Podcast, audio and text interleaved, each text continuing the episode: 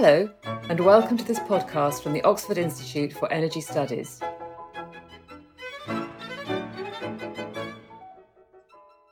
Hello, and welcome to this latest OIES podcast. My name is James Henderson. I'm a Distinguished Research Fellow at the Institute. And with me today, I have Abdurahman Alsulaiman, who is an OIES Aramco Fellow at the Institute and has written a fascinating piece of research on the use of hydrogen in aviation. That has been published on the OIES website and which we're going to talk about today. Abdurahman, welcome to the OIES podcast series. Thank you, James. Okay, well, look, let's get into this because it is a fascinating topic and one that's critical for the energy transition. First of all, why do you think that the you know looking at the aviation industry is so important, and why in the context of hydrogen? Well, firstly, I've been working, you know, in uh, aviation research previously, and also in the broader context, you know, there is this urgency to, to decarbonize aviation, and it's been increasingly pronounced, especially in the last five years, which is perhaps mirroring other sectors or other momentums across industries. But in the case of aviation, the segment is not built for almost a hasty decarbonization, and the solutions to decarbonize are not as simple as, you know, for example, replacing uh, an internal combustion engine with a battery pack and a bunch of motors. So it's a bit more uh, nuanced in terms of the possible solutions. And that's why it's so interesting. I mean, as we look at your paper, I think it's interesting in the introductory parts of your paper, you kind of talk about how the aviation industry has developed and, and particularly around emissions and efficiency. And there's one clear dichotomy that you point out, which is that the aviation industry has been getting much, much more efficient. There's a very stark graph from the 1950s to to today, and you can see how much more efficient the industry's got. And yet, overall carbon emissions continue to rise. So, can you just shed a bit of light on that dynamic and how it, it's kind of playing a pivotal role in the aviation industry's sustainability efforts? Efficiency is, is a good metric uh, because it has, you know, the CO2 emitted revenue passenger kilometer or RPK for short.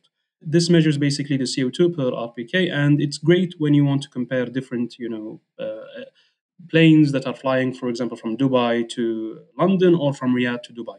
It's, it's a great uh, comparison metric, basically.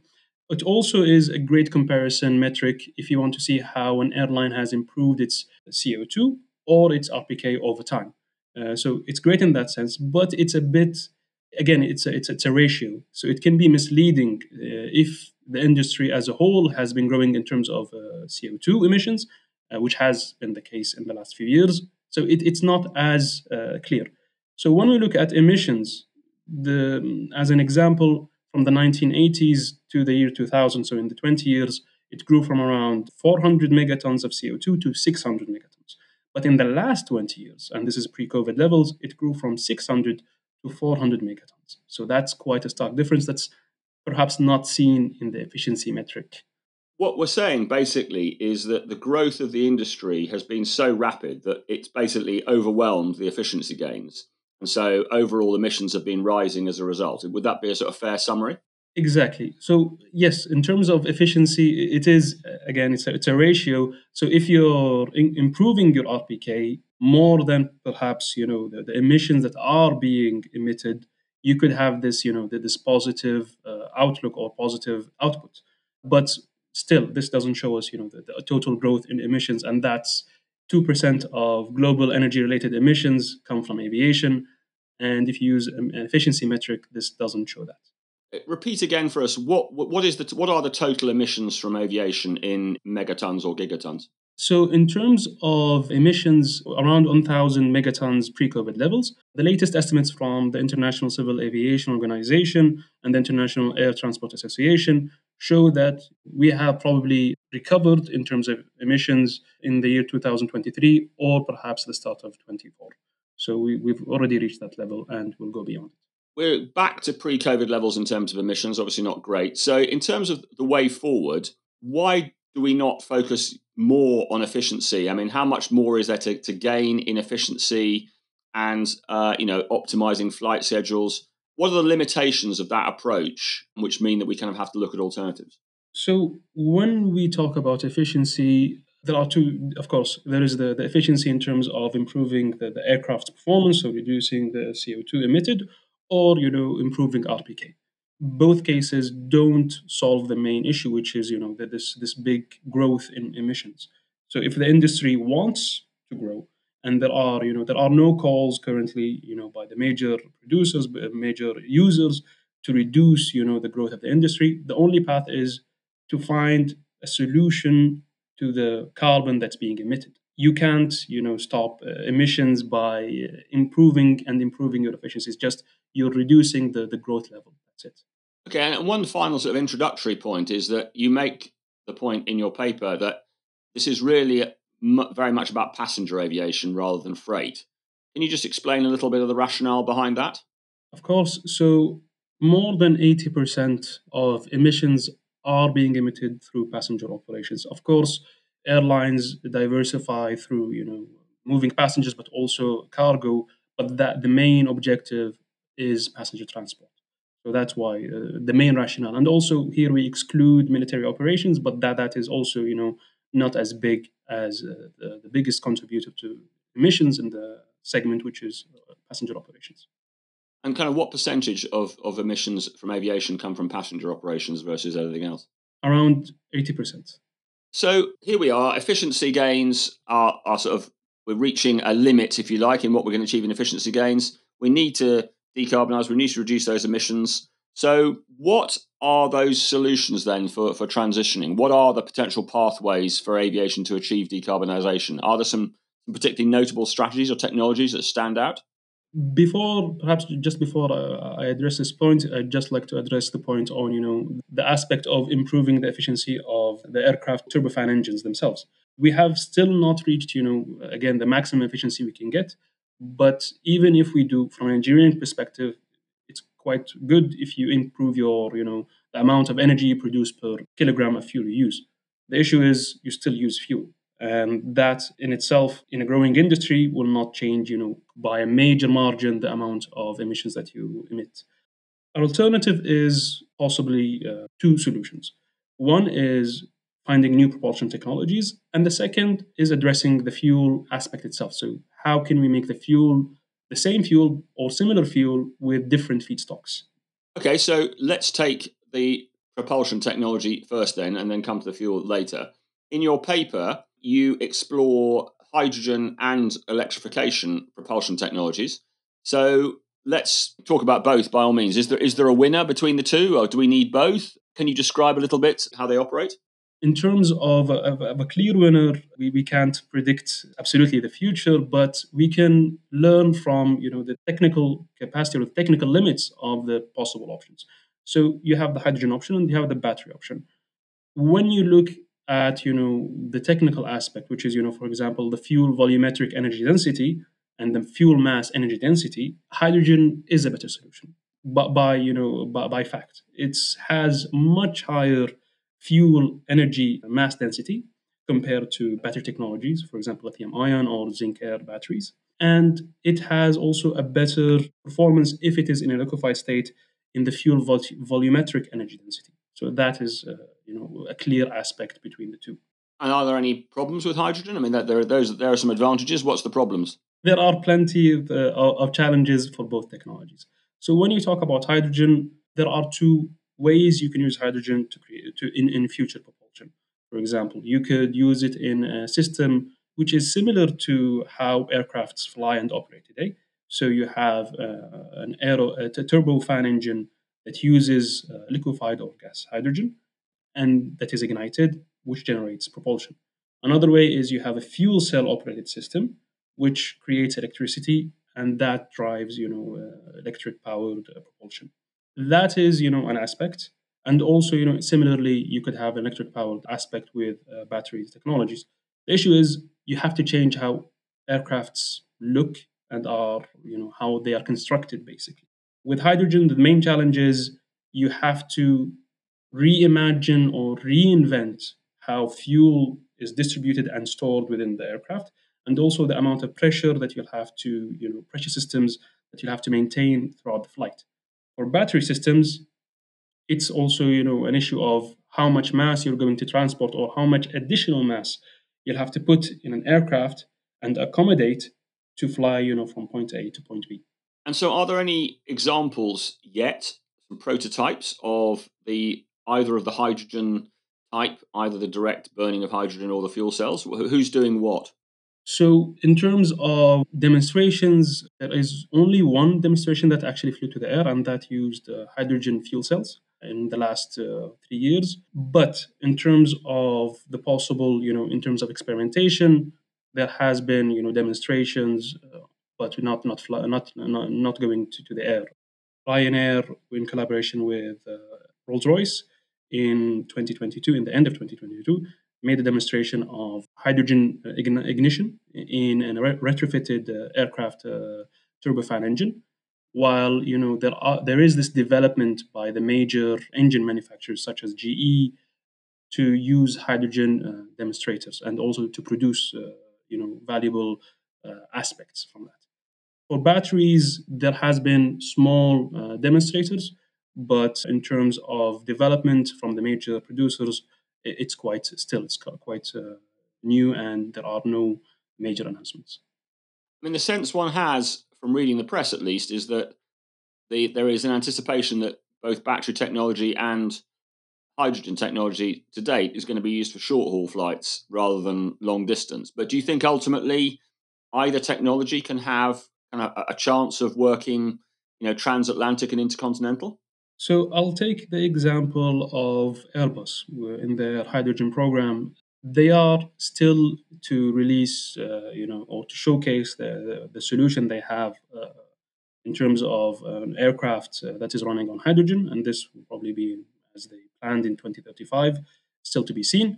But the, the, the space is still open. Of course, you know, there are uh, expectations and anticipation that, you know, hydrogen plus batteries will run uh, short haulage or you know medium haul flights but that is just dependent on how much hydrogen and how much energy you want to store in the aircraft and what that means in 2050 perhaps a few demonstrators few short haul flights but beyond that it's just you know how you construct the aircraft and what the, the, the industry itself is happy with and you also talk in your paper about the amounts of hydrogen that would be needed. Um, you, I think you mentioned a figure of 100 million tons, which is as much hydrogen as it's consumed in the world at the moment. So, which raises the question of, of infrastructure, both the supply of the fuel, but also the infrastructure needed to refill airplanes at the very least and move the hydrogen around.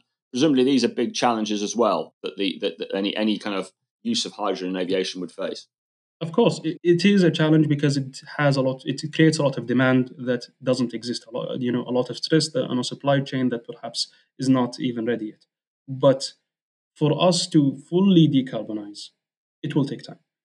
And if we use, you know, these next generation uh, aircraft, again, they are not coming out in the next few years. So there is still this this time scope for developing this hydrogen value chain.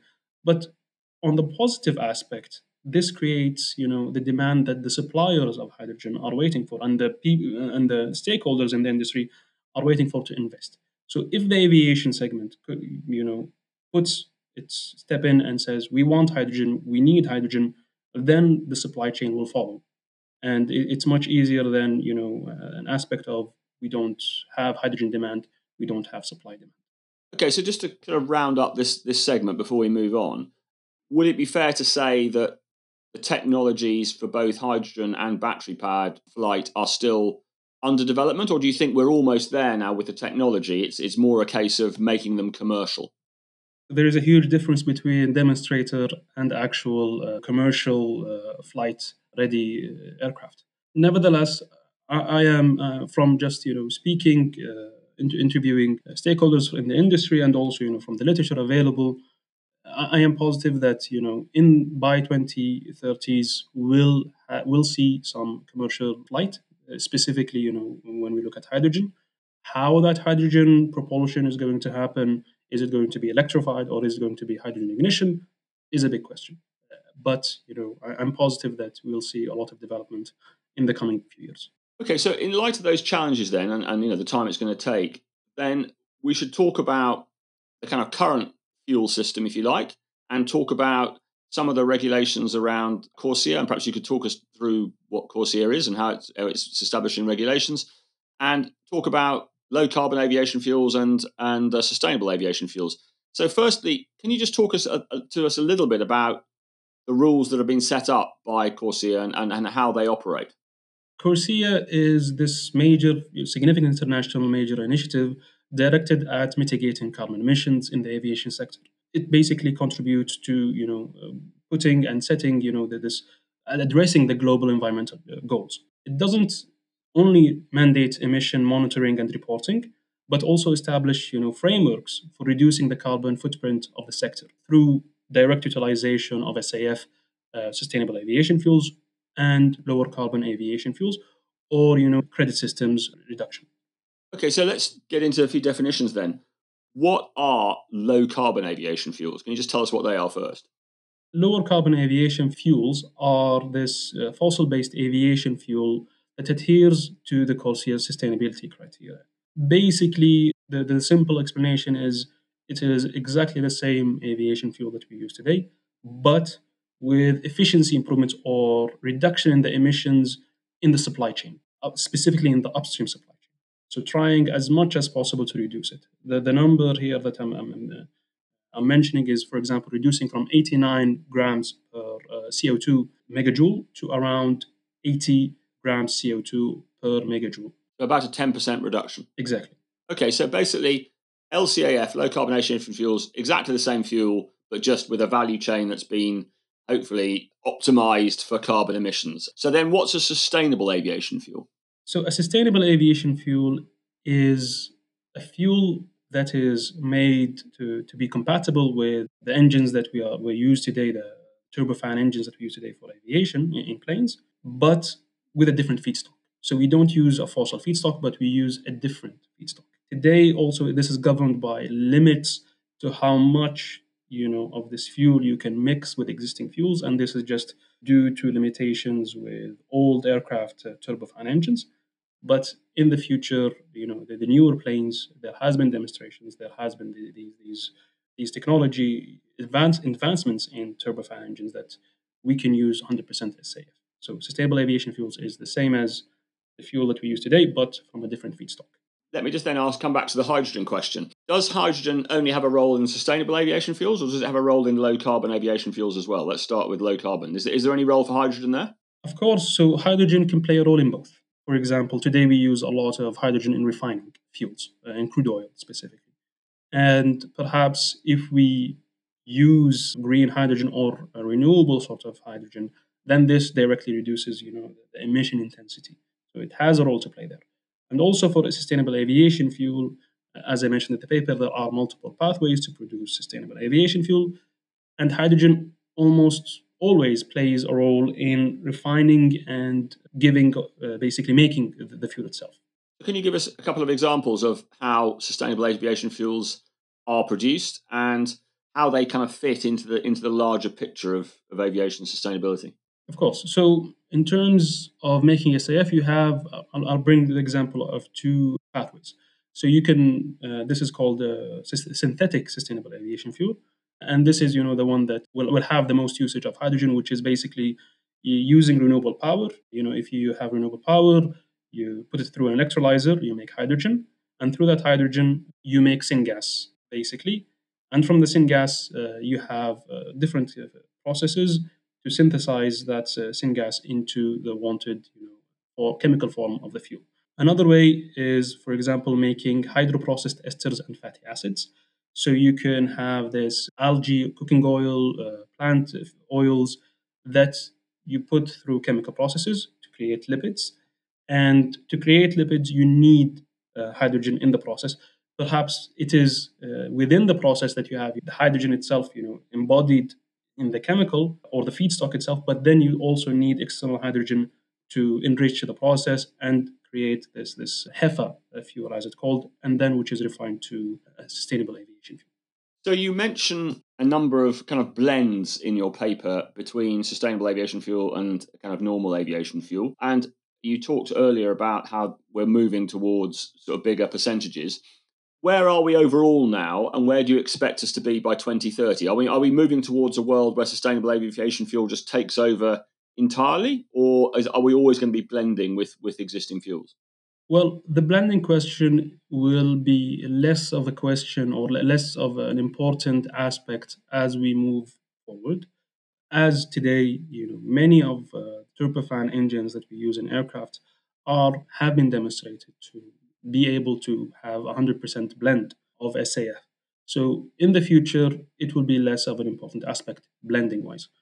In terms of actually having it as, as, a, as, a, as a major component in the future fuel system of by 2050, that's still, you know, it is it is a target. So the International Civil Aviation Organization and IATA put a major aspect of decarbonization by you know this 2050 2060 window due to the use of sustainable aviation fuels so the, the big organizations in the segment say yes we see a huge role for saf to play in decarbonization of aviation and just as we come to the end i want to talk to you about one other emission if i may i mean we talked a lot about here about reducing co2 emissions but in your paper you mention NOx as well, and you sort of highlight the fact that NOx emissions have actually increased. Do some of the solutions we've talked about here also reduce NOx emissions, or do any of them cause a bigger problem?